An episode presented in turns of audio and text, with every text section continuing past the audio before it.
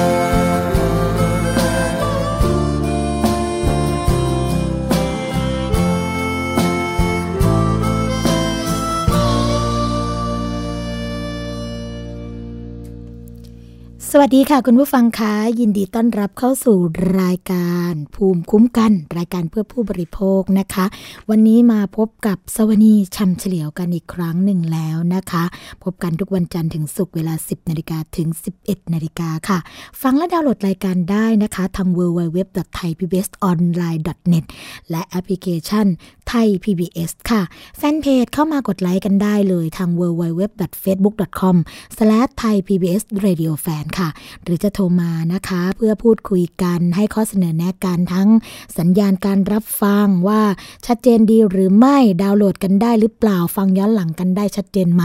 ทางหมายเลขโทรศัพท์ 027 0890266666 ค่ะ และขอสวัสดีนะคะ ไปยังสถานีวิทยุชุมชนค่ะ ที่เชื่อมโยงสัญญาณกับรายการภูมิคุ้มกันนะคะ สวัสดีไปยังสถานีวิทยุชุมชนคนหนองยาไซจังหวัดสุพรรณบุรี FM 107.5เมกะเฮิรตสถานีวิทยุชุมชนปฐมสาคร จังหวัดสมุทรสาคร FM 106.25เมกะเฮิรตสถานีวิทยุชุมชนคนเมืองลี้จังหวัดลำพูนค่ะ FM 103.75เมกะเฮิรตสถานีวิทยุชุมชนวัดโพบาลังจังหวัดราชบุรี FM 103.75เมกะเฮิรตสถานีวิทยุเทศบาลทุ่งหัวช้างจังหวัดลำพูน FM 106.25เมกะเฮิรตและสถานีวิทยุชุมชนคนเขาวงจังหวัดกาฬสิน FM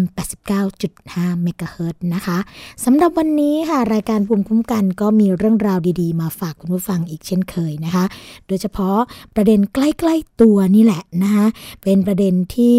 หลายๆ คนก็กำลังติดตามอยู่หรือเป็นเหตุการณ์ที่หลายคนอาจจะเคยเจอกันมาแล้วนะคะ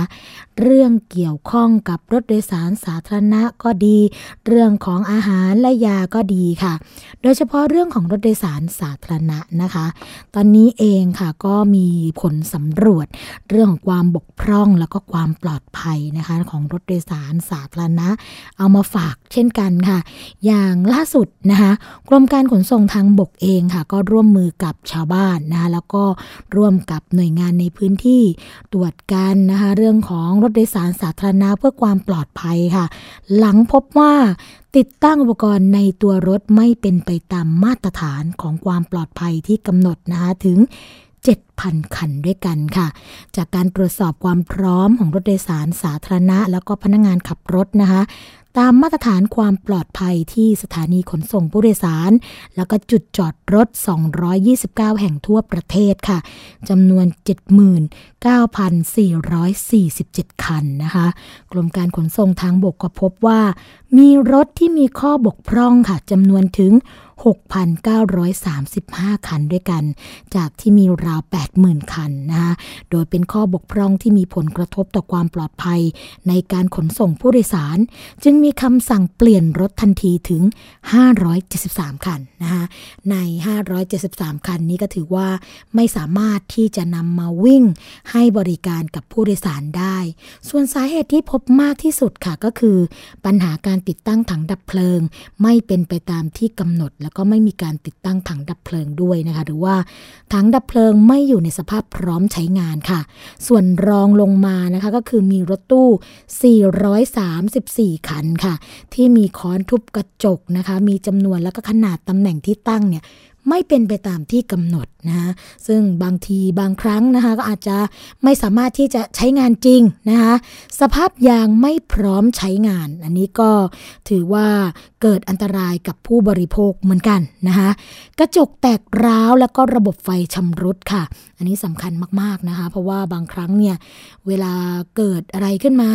ปรากฏว่าประตูเปิดไม่ได้นะคะเพราะว่าระบบไฟในรถชำรุดบกพร่อง แล้วก็พบว่ามีพนักงานขับรถจำนวนถึง 197 คนค่ะกระทำความผิดนะคะ ก็คือว่าในจำนวนนี้ก็พบผู้ที่มีแอลกอฮอล์ในลมหายใจ 1 คน แล้วก็ทำงานเกินชั่วโมงที่กำหนด 2 คนด้วยกัน ซึ่งล้วนแล้วแต่เป็นเรื่องของความปลอดภัยทั้งสิ้นนะคุณผู้ฟังคะ ไม่ว่าจะเป็นเรื่องของการดื่มแอลกอฮอล์แล้วก็การทำงานเกิน เพราะว่าล้วนแล้วแต่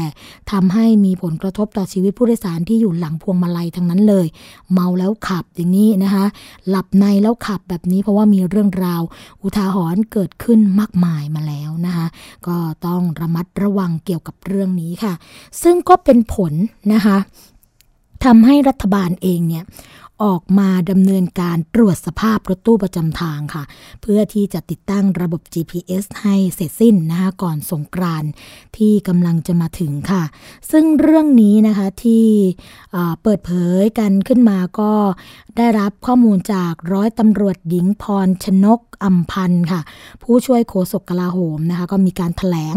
ผลการประชุมคณะกรรมการขับเคลื่อน และก็ปฏิรูป การบริหารราชการแผ่นดินคณะที่ 5 ครั้งที่2ทับ2560 ค่ะ ถึงมาตรการแก้ไขปัญหาอุบัติเหตุจากรถตู้โดยสารสาธารณะนะคะว่า การแก้กันการแก้ไขปัญหาในระยะเร่งด่วน ก็คือเรื่องการบังคับใช้กฎหมายค่ะ โดยมีโทษสูงสุดก็คือเพิกถอนใบอนุญาตนะคะกรณีที่ทำผิดซ้ำ ดำเนินคดีทันทีทั้งนี้ค่ะ ก่อนที่จะถึงเทศกาลสงกรานที่กำลังจะมาถึงนะคะอีกไม่นานนี้เอง ก็จะมีการพิจารณาตรวจสอบสภาพรถ ให้รถตู้ประจำทางกรุงเทพต่างจังหวัดนะคะติดตั้งระบบ GPS ให้แล้วเสร็จภายในวันที่ 31 มีนาคม 2560 ค่ะ รวมถึงระบบออนไลน์ข้อมูลของผู้ขับขี่ทุกคนนะคะหากมีความเร็วเกินกำหนด ก็จะมีการแจ้งเตือนให้หยุดรถทันที ทั้งนี้หากไม่มีความพร้อมในการใช้งาน ก็จะไม่อนุญาตให้ออกมาให้บริการเด็ดขาดค่ะ นอกจากนี้นะคะก็จะมีการจดบันทึกชั่วโมงการขับของคนขับ จับความเร็วแล้วก็ความพึงพอใจของผู้ใช้บริการค่ะ ซึ่งจะทำร่วมกันในหลายหน่วยงานนะคะ ระหว่างทหาร อาชีวะ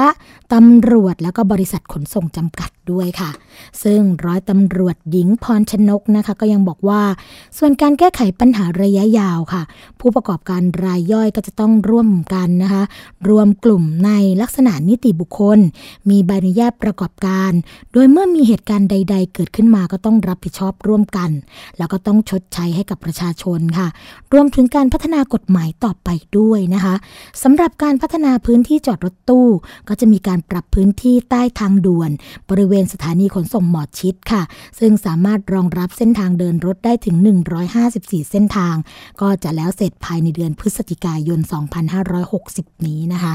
ก็เป็นที่จับตากันละค่ะว่า ขณะนี้ปัญหาของรถโดยสารสาธารณะ รัฐบาลเองก็เริ่มเข้ามาที่จะ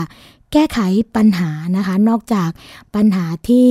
พบนะในระดับที่เป็นปัญหาระดับประเทศ เป็นปัญหาอุบัติเหตุแล้วเนี่ยปัญหารายย่อยๆค่ะ ก็ยังคงเกิดขึ้นนะคะ โดยเฉพาะเรื่องของแท็กซี่นะก็ยังขึ้นแท่นเบอร์หนึ่งที่ขนส่งทางบกเปิดเผยนะคะ ว่าถูกร้องเรียนมากที่สุดค่ะ ซึ่งกรมการขนส่งทางบกนะคะ ก็เปิดเผยว่าเฉพาะ 4 เดือนแรกของปีงบประมาณ 2560 ค่ะ ก็คือเดือนตุลาคม 2559 ถึงเดือนมกราคม 2560 นะคะมีประชาชนร้องเรียนรถโดยสารสาธารณะในเขตกรุงเทพ ผ่าน 01584 รวมทุกช่องทางกว่า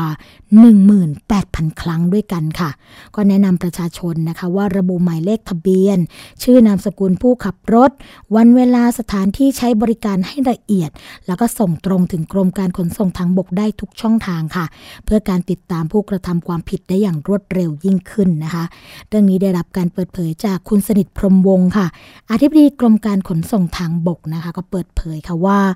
กรมการขนส่งทางบกเนี่ยก็มีผลการดำเนินการนะคะเรื่องของการจัดการร้องเรียน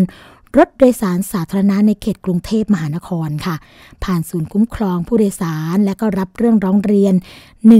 1584นะคะในช่วง 4 เดือนอย่างที่บอกไปแล้ว ซึ่งก็มีประชาชนค่ะ มาร้องเรียนทั้งสิ้น 18,366 เรื่องด้วยกันนะคะดำเนินการแก้ไข เรื่องราวร้องเรียนได้ข้อยุติไปแล้ว ถึง 15,264 เรื่องค่ะ ก็คิดเป็น 83.11%นะคะสำหรับรถโดยสารสาธารณะค่ะที่ประชาชนร้องเรียนมากที่สุด ตามกฎหมายว่าด้วยเรื่องของรถยนต์นะคะ ก็คือรถแท็กซี่ ได้รับการร้องเรียนถึง 12,900 เรื่องค่ะ ดำเนินการจนได้ข้อยุติไปแล้วนะคะ 11,699 เรื่องค่ะ ก็คิดเป็นถึง 90.69%ด้วยกันนะคะสำหรับประเด็นปัญหาค่ะคุณผู้ฟังคะมี 3 อันดับแรกก็คือเรื่องของการปฏิเสธไม่รับผู้โดยสารนะคะแสดงกริยาวาจาไม่สุภาพ แล้วก็ไม่ใช้มาตรค่าโดยสารด้วย อันนี้ถือว่าเป็น 3 เรื่องนะคะ3อันดับที่ได้รับเรื่องร้องเรียนมากที่สุดสวนรถจักรยานยนต์รับจ้างก็มีการร้องเรียนมาเช่นเดียวกันค่ะจำนวน 469 เรื่องนะคะดำเนินการจนได้ข้อยุติทั้งสิ้น 409 เรื่องค่ะ ก็คิดเป็น 87.21%นะคะ ซึ่งสามอันดับแรกที่มีการร้องเรียนกันเข้ามาก็คือ เรื่องการเรียกเก็บค่าโดยสารเพิ่มนะคะก็จากที่สมมุติว่าราคาเดิมอยู่ที่ 50 บาท ก็เรียกมาเป็น 90 บาท 100 บาท 120 บาท อันนี้ก็โดนเป็นอันดับที่1นนะคะอันที่ 2 ก็คือขับประมาทหวาดเสียวค่ะซิกแซกไปซิกแซกมานะคะศอกซอนนี้ศอกซันนั้นอันนี้ก็ร้องเรียนกันเข้ามาเช่นเดียวกัน อันที่3ก็คือแสดงกริยาวาจาไม่สุภาพ อันข้อนี้นะคะเคยมีการเล่าถึงประสบการณ์ให้ฟังเหมือนกัน แล้วก็เคยอ่านในกระตู้กระทู้หรือว่าเว็บไซต์บางเว็บไซต์นะคะที่บอกว่าบางครั้งเนี่ยก็บอกผู้โดยสารว่าอ้วนเกินไป น้ำหนักมากเกินไปแบบนี้นะคะก็ไม่คุ้มเลยที่จะขับรถไปส่งแบบนี้ก็ถือว่าเป็นการใช้กริยาวาจาไม่สุภาพ หรือบางทีก็ทะเลาะกับผู้โดยสารก็มีนะคะ รถสี่ล้อเล็กรับจ้างค่ะ ได้รับการร้องเรียนจำนวน 44 เรื่องด้วยกันคุณผู้ฟังดำเนินการจนได้ข้อยุติทั้งหมดนะคะ39 เรื่องค่ะ คิดเป็น 84 เออขออภัยค่ะ 88.64%นะคะก็สูงอีกเช่นเดียวกันที่ได้รับการแก้ไขไปสามอันดับแรกที่มีปัญหากันเข้ามาก็คือ การขับรถประมาทหวาดเสียวอีกแล้วนะคะเป็นเรื่องนี้แล้ว อันนี้สองก็คือแสดงกริยาวาจาไม่สุภาพอ่า มีเหมือนกันนะคะ แล้วก็การเรียกเก็บค่าโดยสารเพิ่ม อันนี้ก็คล้ายๆกับรถจักรยานยนต์รับจ้างเหมือนกันนะคะ แต่ว่าสลับ กันไปว่าอันดับ 1 อันดับ 2 หรืออันดับ 3 ค่ะ ซึ่งในขณะที่รถ3ล้อรับจ้างนะคะ หรือว่าเรียกกันว่ารถตุกๆเนี่ยได้รับการร้องเรียนจำนวน 44 เรื่องค่ะดำเนินการจนได้ข้อยุติ 37 เรื่องนะคะคิดเป็น 84.09%ค่ะสามอันดับแรกที่มีเรื่องร้องเรียนกันเข้ามาก็คือ การขับรถประมาทหวาดเสียว แสดงกริยาไม่สุภาพแล้วก็เรียกค่าโดยสารเพิ่ม จะเห็นได้ว่านะคะปัญหาที่ผู้บริโภคต้องพบมากที่สุดเลย นั่นก็คือ 3 อันดับนี้แหละค่ะ ขับรถประมาทหวาดเสียว แสดงกริยาไม่สุภาพแล้วก็เรียกเก็บค่าโดยสารเพิ่มนะคะ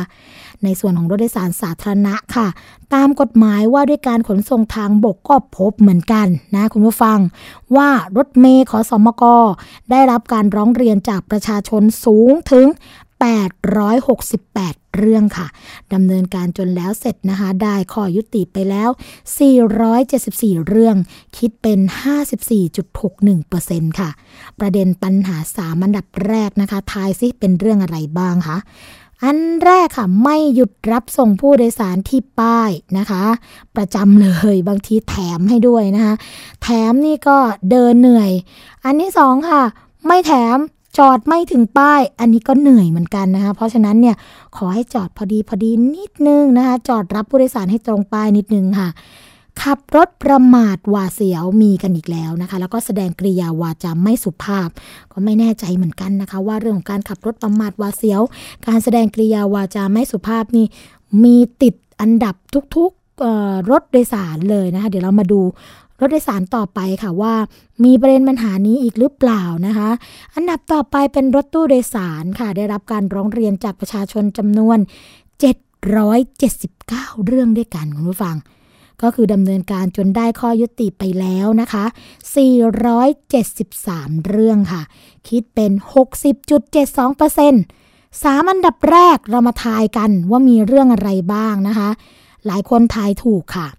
ขับประมาทหวาดเสียวแน่นอน อันที่สองแสดงกริยาวาจาไม่สุภาพ และอันดับสามอันนี้เชื่อว่าหลายคนคงจะคิดอยู่ในใจ นั่นก็คือเรื่องการบรรทุกผู้โดยสารเกินจำนวนที่นั่งนั่นเองนะคะ ก็ยังคงเป็นสามันดับแรกเหมือนเดิมที่เข้ามาร้องเรียนในเรื่องของรถตู้โดยสารค่ะ ส่วนรถเมย์ร่วมบริการขอสมกนะคะ เป็นพวกปรับอากาศ ได้รับเรื่องร้องเรียน 770เรื่องด้วยกันค่ะดำเนินการจนได้ข้อยุติไปแล้วนะคะ 430 เรื่อง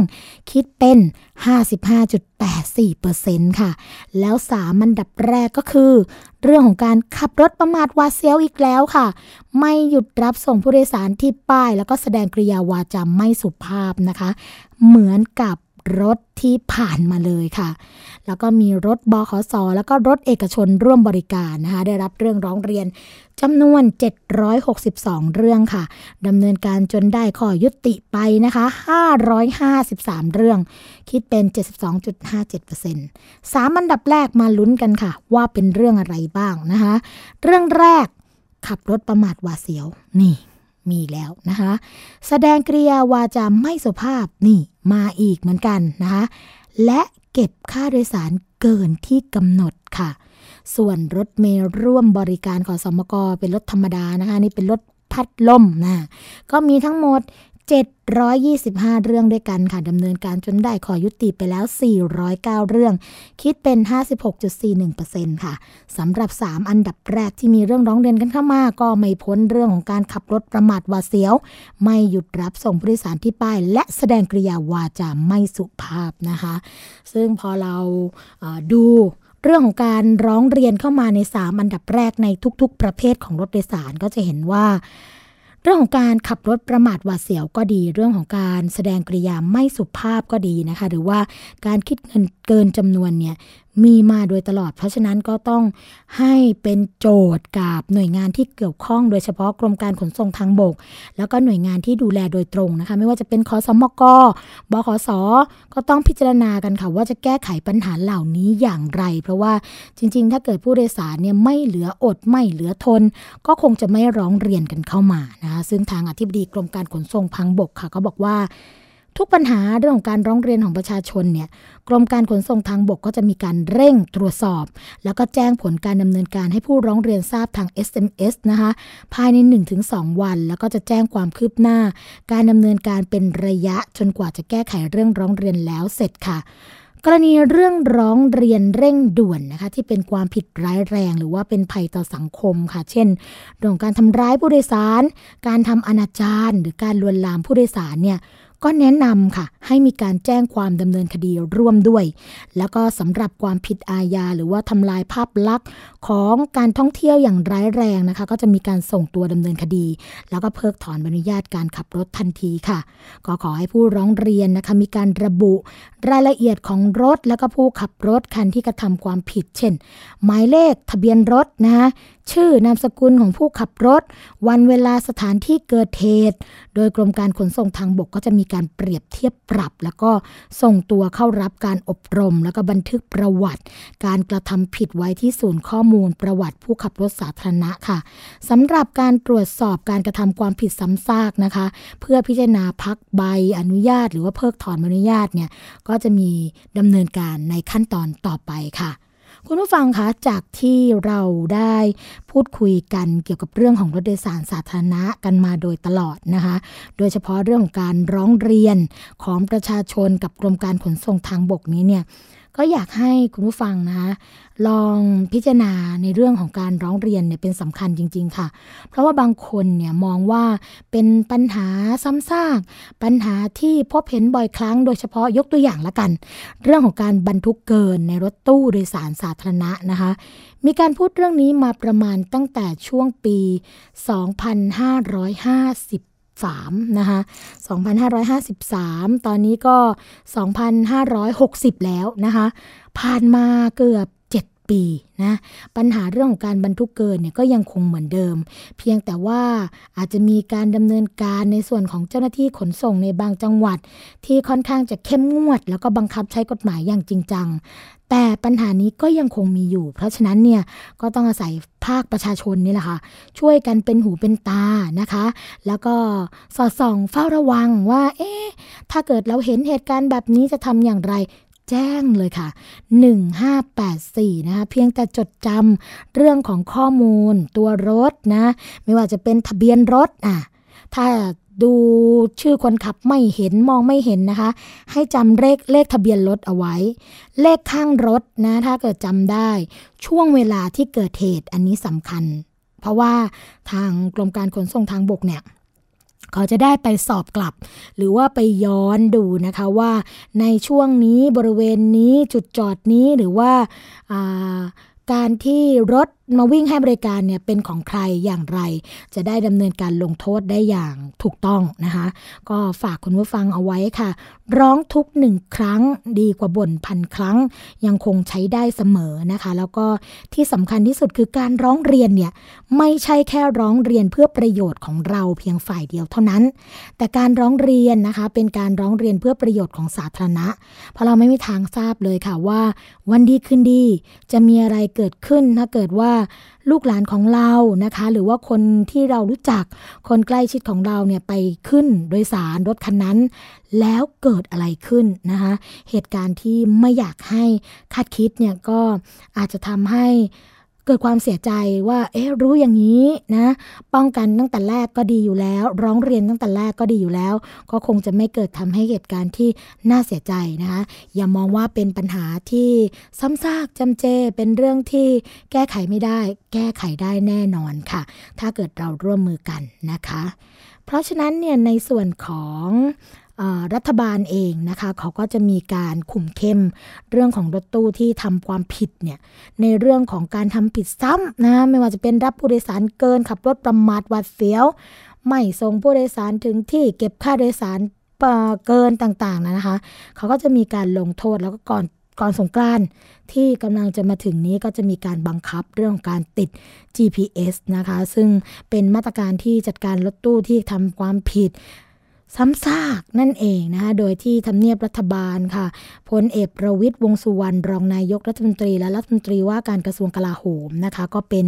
ประธานการประชุมอย่างที่บอกไปแล้วนะคะว่าจะมีการเพิกถอนอนุญาตกรณีทำผิดซ้ำถ้าเกิดว่ารถตู้ต่างๆเนี่ยไม่กระทำตามกฎหมายนะคะก็ถือว่าตรงนี้เนี่ยช่วยกันค่ะ นอกจากนั้นนะคะคุณผู้ฟังคะก็ยังมีเรื่องของรถ สองแถวค่ะ หรือว่ารถที่เป็นรถโดยสารรับคนในหมู่บ้าน เพื่อที่จะทำให้สามารถ นำส่งผู้โดยสารขึ้นรถไฟฟ้าได้นะคะซึ่งเป็นข้อเสนอแนะของสอนช ก็แนะนำไปยังกระทรวงคมนาคมค่ะว่า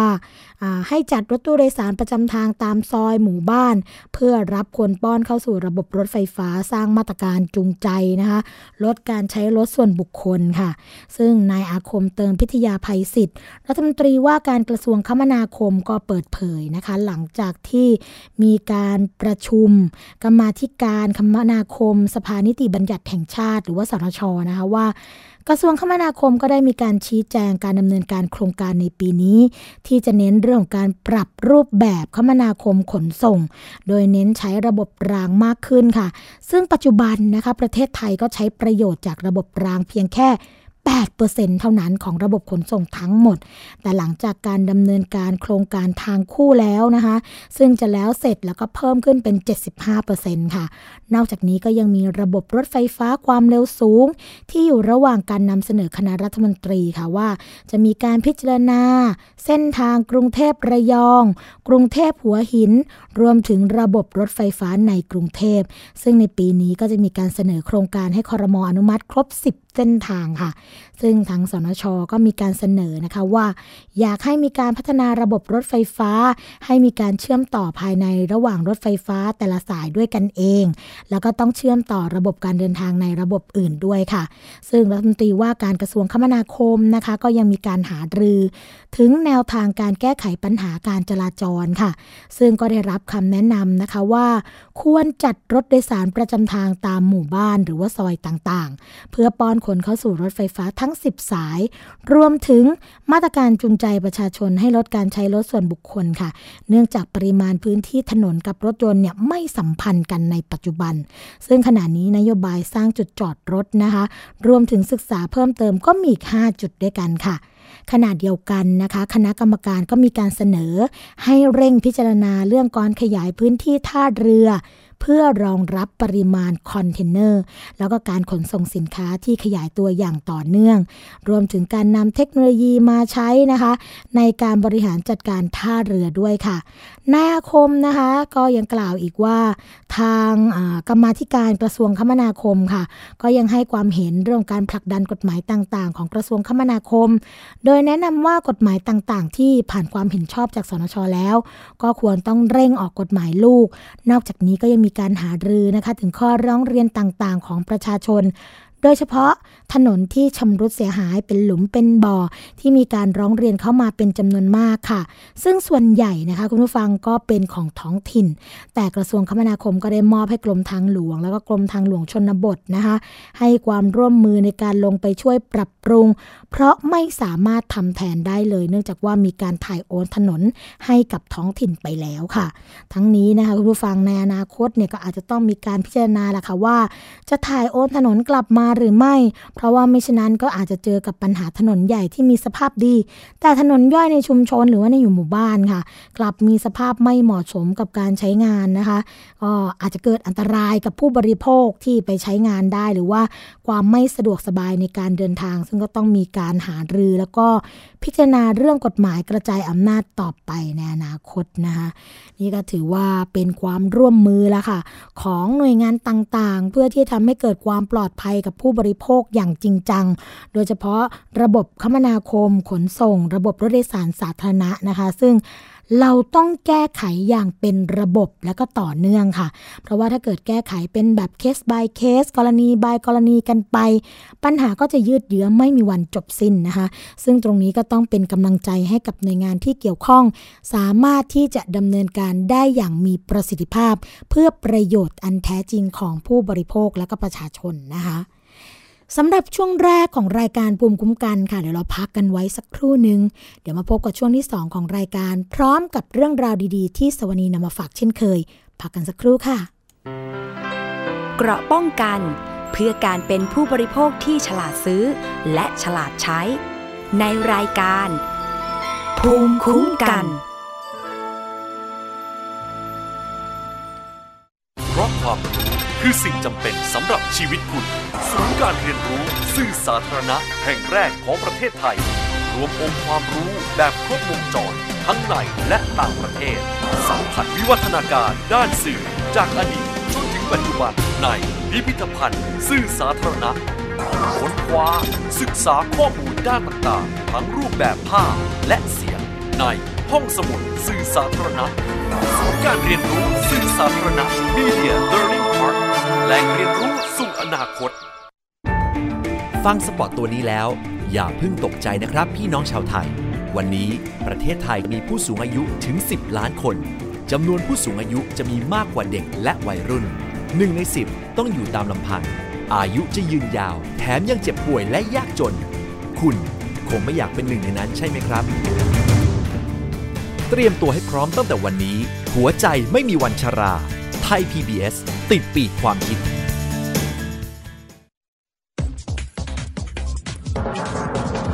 เบื้องหลังที่ไม่เป็นข่าว คนในครอบครัวกลายไปเป็นแพ้เนี่ย ไม่ได้ทุกข์เฉพาะคนที่เป็นแพ้นะ ทั้งครอบครัวทุกข์ไปด้วย เรียกว่าเป็นการบูลลี่นะฮะ ก็ทางค่ะออนไลน์นี่แหละตอนนี้คือมาสะท้อนถึงความแรงของไฟ เก็บมาเล่าให้คนฟัง อืมยังไม่ได้เล่าเลยผ่านทางหน้าจอทีวี แล้วก็นำมาเล่าให้คุณผู้ฟังฟัง พูดถึงวันอาทิตย์นี้ไทย PBS มีโปรแกรมถ่ายทอดสด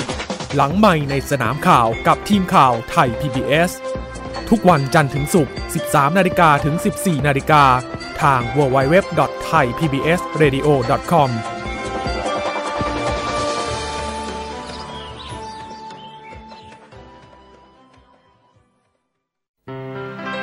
เกราะป้องกันเพื่อการเป็นผู้บริโภคที่ฉลาดซื้อ และฉลาดใช้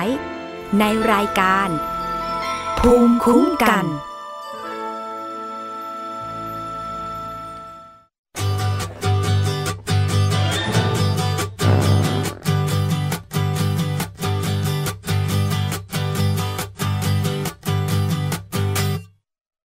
ตั้งแต่เจอเธอ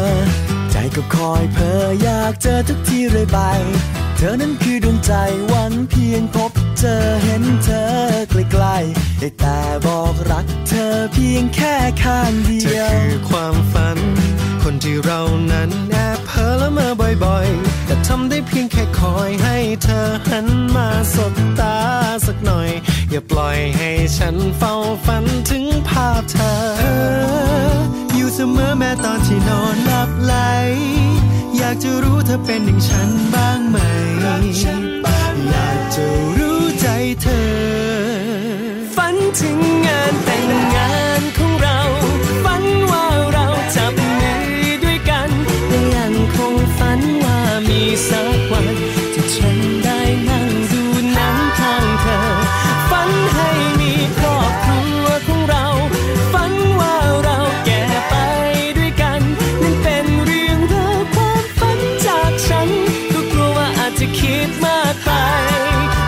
เข้าใจเพราะฉันชอบเธอ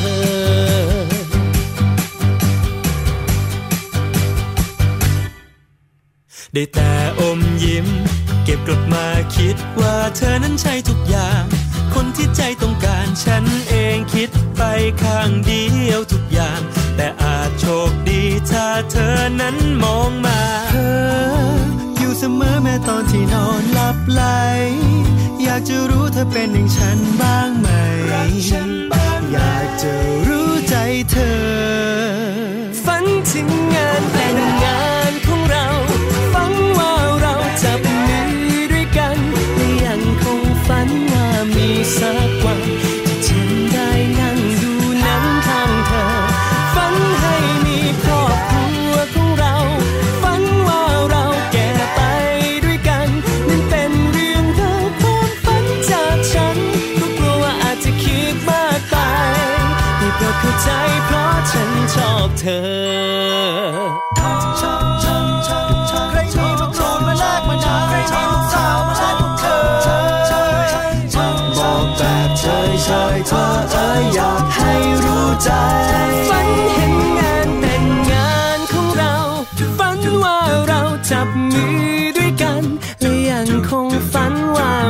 สักวันที่ฉันได้นั่งดูหนังข้างเธอ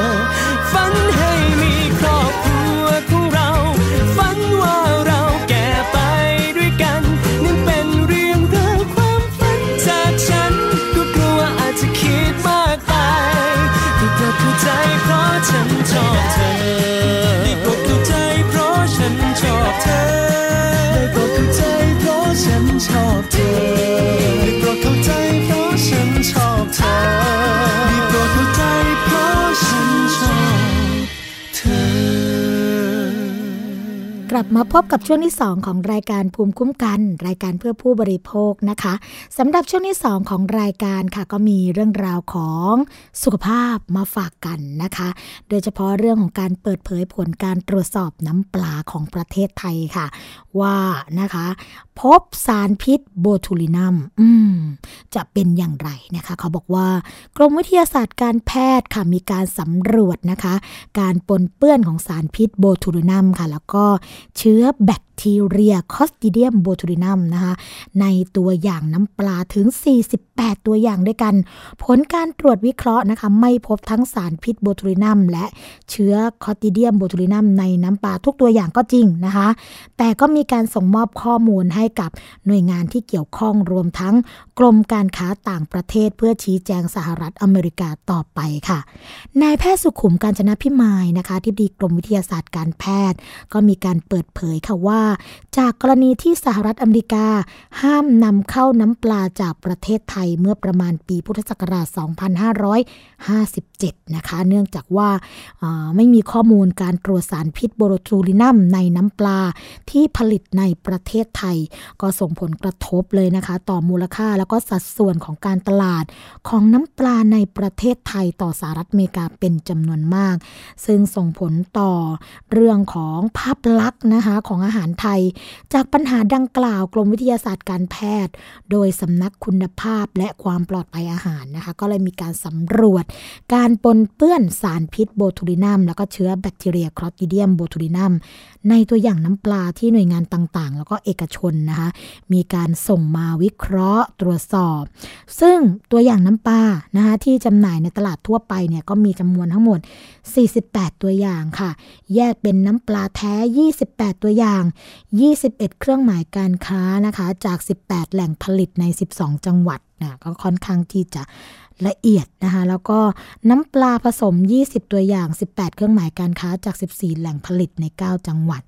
โดยผลการตรวจหาสารพิษโบทูลินัมนะคะชนิด A B E F โดยใช้วิธีอิไลซาค่ะ ก็มีการตรวจหาเชื้อคลอติเดียมโบทูลินัมนะคะ โดยวิธีเพาะเชื้อ ก็ผลการตรวจวิเคราะห์วิเคราะห์นะคะ ไม่พบสารพิษโบทูลินัมแล้วก็เชื้อคอติเดียมโบทูลินัมในน้ำปลาทุกตัวอย่างเลยนะซึ่งอธิบดีกรมวิทยาศาสตร์การแพทย์ค่ะก็บอกว่าเชื้อแบคทีเรียคอติเดียมโบทูลินัมนี้นะ่ะเป็นแบคทีเรียที่พบในใต้ดินนะคะ แล้วก็ในน้ำไม่ต้องการออกซิเจนในการเจริญเติบโต แล้วก็สามารถสร้างสปอร์ที่ทนต่อความร้อนทำให้สปอร์เนี่ยยังคงหลงเหลืออยู่ ถ้าเกิดว่าการผลิตอาหารแปรรูปมีกระบวนการผลิตที่ไม่ผ่านความร้อนร้อนหรือให้ความร้อนที่ไม่เหมาะสมค่ะ และหากอาหารนั้นนะคะอยู่ในภาวะที่เหมาะสมกับการเจริญของเชื้อ เช่น ไม่มีออกซิเจน มีค่าความเป็นกรดด่างสูงกว่า 4.6 มีส่วนผสมของเกลือแกงไม่เกิน 5-10%นะคะการเก็บรักษาในอุณหภูมิปกติ ไม่เกิน 45-50 องศาเซลเซียส ตัวอย่างเช่นอาหารกระป๋องชนิดที่มีความเป็นกรดต่ำหน่อไม้ปี๊บที่ไม่ได้มีการปรับกรดอาหารหมัก หมูยอที่วางจำหน่ายโดยไม่แช่เย็นนะคะ นี่ก็มีโอกาสที่จะมีการปนเปื้อนของเชื้อได้ค่ะ สปอร์จะเจริญเป็นตัวเชื้อเพิ่มจำนวน แล้วก็สร้างสารพิษโบทูลินัมในอาหารนั้นๆนะคะ โดยสารพิษชนิดนี้เนี่ยเขาบอกว่ามีฤทธิ์ร้ายแรง นะคะถ้าร่างกายได้รับเพียง 0.5 ไมโครกรัมเท่านั้นเนี่ยก็สาสามารถทำให้ผู้ป่วยเสียชีวิตได้ค่ะ ผู้ที่บริโภคอาหารนะคะคุณผู้ฟังที่ปนเปื้อนสารพิษนี้ก็จะมีอาการมองเห็นภาพซ้อน ตาพร่ามัว คลื่นไส้อาเจียน กล้ามเนื้ออ่อนแรงเป็นอัมพาตหายใจขัดแล้วก็เสียชีวิตค่ะเนื่องจากว่าระบบหายใจล้มเหลวนะคะ ปัจจุบันพบสารพิษโบทูลินัม 8 ชนิดด้วยกันนะ ไม่ต้องจำมาก ก็ถ้าจะจำก็จะมี A B C นะคะ D E F เรียงกันไปเลย ซึ่ง ก็จะพบนะคะเรื่องของการก่อโรคในคนก็จะมี A B E F ค่ะ ส่วน C D E เนี่ยก็ก่อโรคในสัตว์เลี้ยงลูกด้วยนม เช่นสัตว์ปีกแล้วก็ปลาค่ะ สารพิษโบทูลินอมโบทูลินัมนะคะคุณผู้ฟังคะแล้วก็เชื้อแบคทีเรียคอสติเดียมโบทูลินัมเนี่ยเป็นอันตรายร้ายแรงกับมนุษย์นะย้ำกันอีกที มีโอกาสปนเปื้อนในอาหารหากกระบวนการผลิตไม่ดีค่ะ ข้อมูลผลการตรวจวิเคราะห์สารพิษตัวนี้เนี่ย ก็จะทำให้ผู้บริโภคมั่นใจค่ะว่าน้ำปลาไทยปลอดจากสารพิษโบทูลินัม แล้วก็เชื้อแบคทีเรียคอสเตรเดียมค่ะ เพราะว่าเป็นส่วนหนึ่งในการร่วมสนับสนุนให้น้ำปลาไทยสามารถรักษา แล้วก็เพิ่มศักยภาพในการแข่งขันในตลาดสหรัฐอเมริกาไว้ได้ ซึ่งกรมวิทยาศาสตร์การแพทย์ก็ได้ส่งมอบข้อมูลนี้ ให้กับหน่วยงานที่เกี่ยวข้องค่ะไม่ว่าจะเป็นกรมการค้าต่างประเทศกระทรวงพาณิชย์ กรมประมง กระทรวงเกษตรและสหกรณ์แล้วก็สำนักงงานคณะกรรมการอาหารและยา เพื่อนำไปใช้ประโยชน์ต่อไปค่ะ แต่จริงๆแล้วนะคะ ก็อยากจะทราบเหมือนกันว่า ทั้งน้ำปลาแท้แล้วก็น้ำปลาผสมที่ทางกรมวิทยาศาสตร์การแพทย์ตรวจเนี่ยมียี่ห้ออะไรบ้างนะคะ เพราะบางทีเราก็เดายากเหมือนกันค่ะว่า เอ๊จะเป็นยี่ห้อนี้หรือเปล่าจะเป็นยี่ห้อนั้นหรือเปล่าเพราะว่าตอนนี้น้ำปลาในเมืองไทยมีหลากหลายยี่ห้อ แล้วก็ มากกว่านะคะ ในส่วนของ 28 ตัวอย่างที่เป็นน้ำปลาแท้ แล้วก็น้ำปลาผสม 20 ตัวอย่างนะคะ เพราะว่า บางทีอยากรู้เหมือนกันนะ ว่าเป็นยี่ห้ออะไรใครอยากรู้เหมือนดิฉันบ้างยกมือขึ้นนะคะ ถ้าเกิดอยากรู้เหมือนกันแบบนี้ต้องแอบกระซิบถามหน่วยงานที่เกี่ยวข้องค่ะ อย่างคณะกรรมการอาหารและยาว่าพอที่จะเปิดเผยข้อมูลให้กับผู้บริโภคได้หรือเปล่านะคะ ก็คงจะเดี๋ยวจะแอบกระซิบดัง ๆ เพื่อที่จะถามไปแล้วก็จะได้มาพูดคุยกันในรายการภูมิคุ้มกัน ให้คุณผู้ฟังได้รับฟังกันนะคะ อีกเรื่องหนึ่งค่ะ ก็เป็นกรณีที่นะคะทางกรมวิทย์เหมือนกัน มีการตรวจสอบค่ะพบสารซินเดนฟิลนะ ชื่อยากนะคะแต่จริงๆแล้วเนี่ยก็คือเป็นสารที่อาจจะมีสรรพคุณ เรื่องของการรักษาอาการเสื่อมสมรรถภาพทางเพศของบุรุษ ก็อาการนกเขาไม่ขันนั่นแหละค่ะที่แฝงมากับผลิตภัณฑ์อาหารเสริมนะคะพวกอาหารแล้วก็ยาต่างๆ ซึ่งกรมวิทยาศาสตร์การแพทย์กระทรวงสาธารณสุขก็มีการตรวจพบสารชนิดนี้เนี่ยแฝงมาในรูปของกาแฟแล้วก็ยาที่วางขายอยู่ทั่วไปค่ะ เขาบอกว่ายาซิลเดนาฟิลนะคะ ชื่อนี้เนี่ยมีสรรพคุณค่ะในการรักษาอาการเสื่อมสมรรถภาพทางเพศของบุรุษ รักษาความดันโลหิตภายในหลอดเลือดแดงของปอดนะคะ แต่ก็ส่งผลข้างเคียงเรื่องของอาการเช่น มีอาการปวดศีรษะ อาหารไม่ย่อยนะคัดจมูกหน้าแดง การมองเห็นภาพผิดปกติ ผลข้างเคียงที่พบได้น้อย แต่ก็อาจมีความรุนแรงมากก็คือภาวะความดันโลหิตต่ำกล้ามเนื้อหัวใจขาดเลือด ความดันในลูกตาสูง แล้วก็สูญเสียการได้ยินค่ะสำหรับผลิตภัณฑ์นะคะที่มีการตรวจสอบ แล้วก็พบรายละเอียดก็มีดังต่อไปนี้ค่ะ ไม่รู้ว่าเคยได้ยินชื่อกันบ้างหรือเปล่านะคะ ผลิตภัณฑ์เสริมอาหารดับเบิลแม็กอืมคุ้นๆไหมผลิตภัณฑ์เสริมอาหารตรา ABM Max 888 ค่ะ ผลิตภัณฑ์เสริมอาหาร CKK Plus นะคุ้นๆกันนะคะ ผลิตภัณฑ์แมกนัมฟินแลนด์อืมแล้วก็มีกาแฟ The One Fan นนะคะกาแฟ The One Fan Go King Mac Coffee Right House นะคะแล้วก็กาแฟสำเร็จรูปเฉลิมพลค่ะนี่ชื่อไทยนะคะเดอะชิคเช็คอินกาแฟนะคะกาแฟปรุงสำเร็จ Mountain Bird นะ ก็จะมีนะคะหลากหลายเลยที่ดูก็มียาบำรุงร่างกาย M1 นะคะก็มีส่วนผสม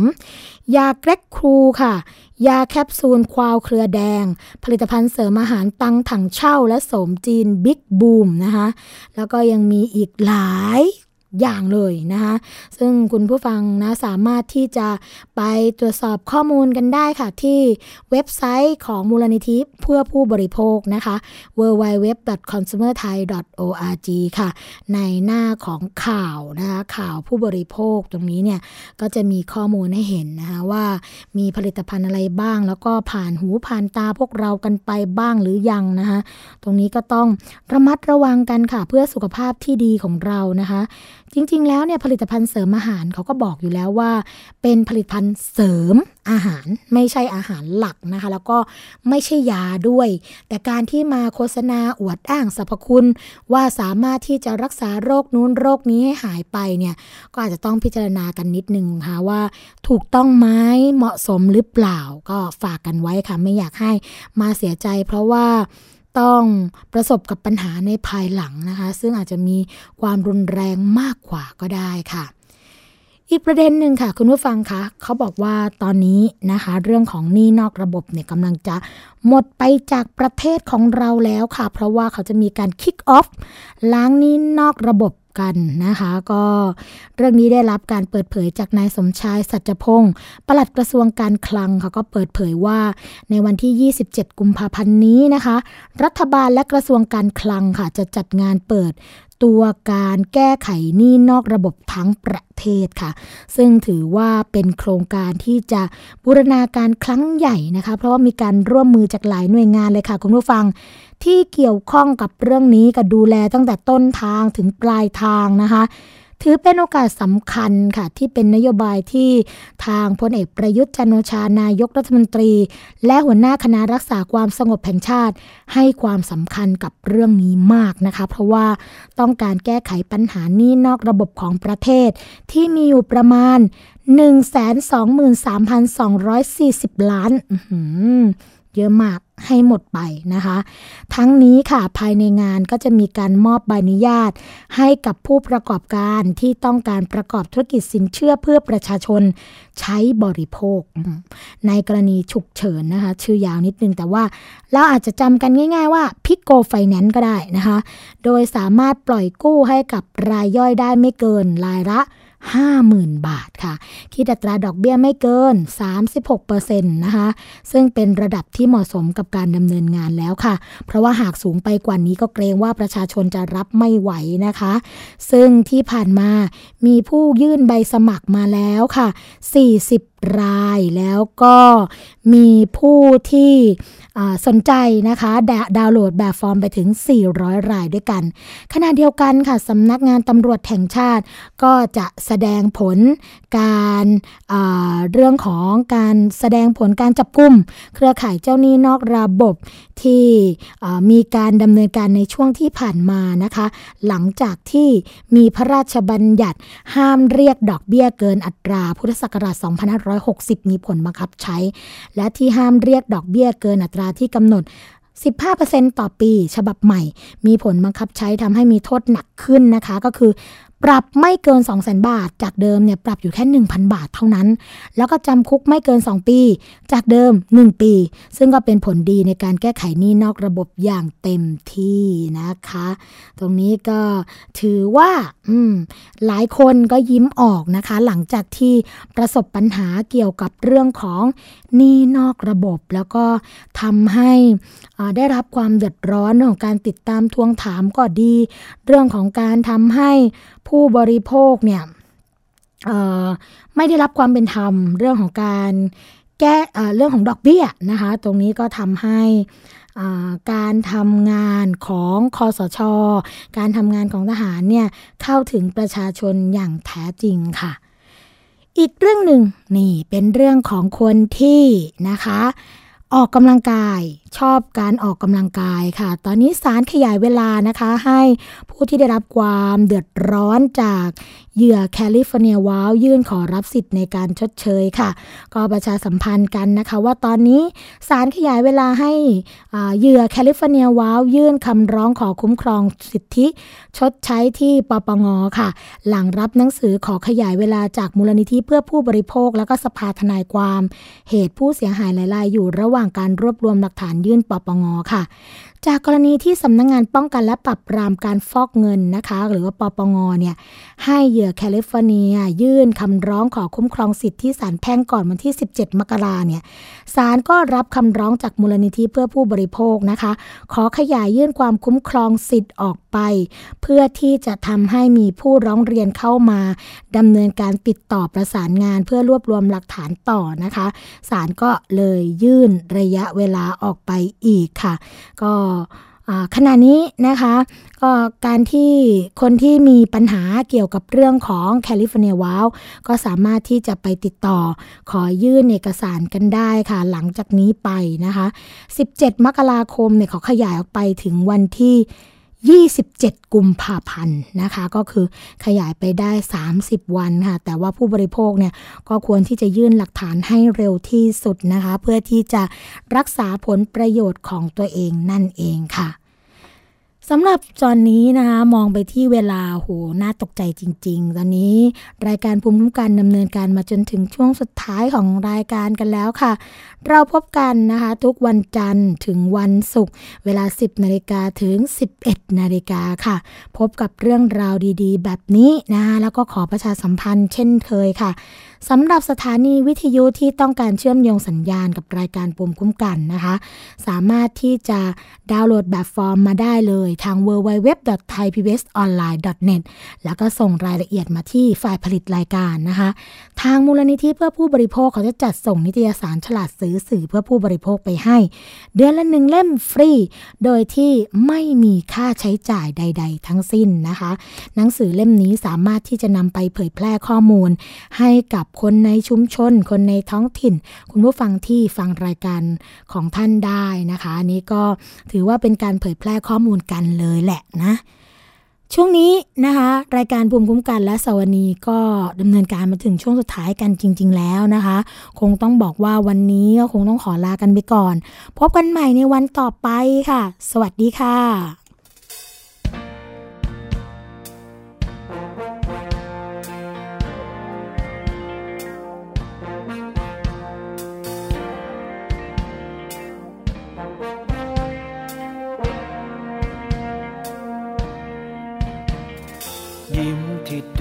สดใส กับหัวใจที่อ่อนหวาน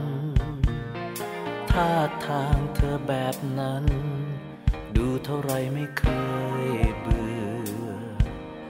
แม้เวลาจะพ้นไป นานสักเท่าไร เธอยังคงสดใสได้อย่างเหลือ เสียงหัวเราะในวันนั้น ฉันยังจำถึงวันนี้ นึกที่ไรรู้สึกดีและดีทุกทุกเมื่อแม้เวลาจะพ้นไป นานสักเท่าไร ไม่เคยมีวันไหน ฉันจะเบื่อเลย ต่อให้โลกจะหมุน สักเท่าไร เธอยังคงสดใสอ่อนหวานเหมือนเคย ต่อให้ใครจะสวยเท่าไรรู้ไหม ว่าฉันเฉยเฉยก็เพราะว่าเธอน่ารักทุกๆวันจนไม่อาจเปลี่ยนใจฉันที่มีให้ เธอได้เลย ฉันก็คงต้องบอกฉันรักเธอ เหมือนเคย ทุกอย่างช่าดูเหมือนฝัน ตั้งแต่เราได้พบกัน เธอเติมให้ฉันเต็มโดยไม่ต้อง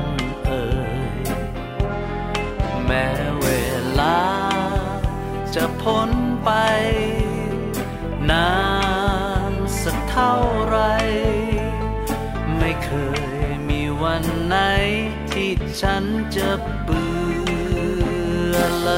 ย ต่อให้โลกจะหมุน สักเท่าไร เธอยังคงสดใสอ่อนหวานเหมือน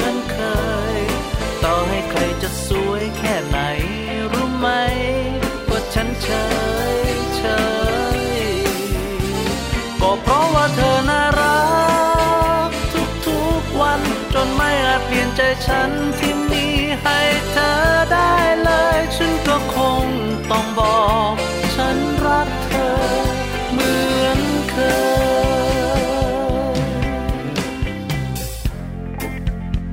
ยิ้มที่ดูสดใส กับหัวใจที่แสนจะอ่อนหวานท่าทางของเธอแบบนี้ดูเท่าไรก็ไม่เคยเบื่อไม่ว่าเวลาจะผ่านพ้นไป ไม่ว่ามันจะนานสักเท่าไหร่แต่เธอก็ยังคงดูสดใสได้อย่างไม่น่าเชื่อ สียงหัวเราะในวันนั้น ฉันยังจำได้จนถึงวันนี้นึกทีไรก็รู้สึกดี และก็ไม่เคยมีวันไหนที่ฉันจะเบื่อ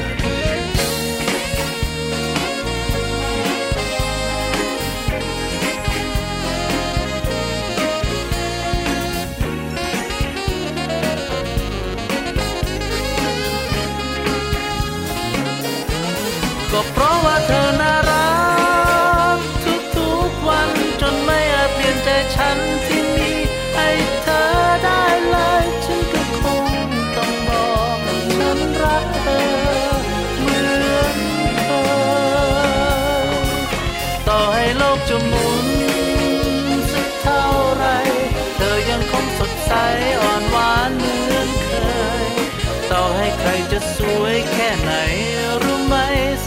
ฉัน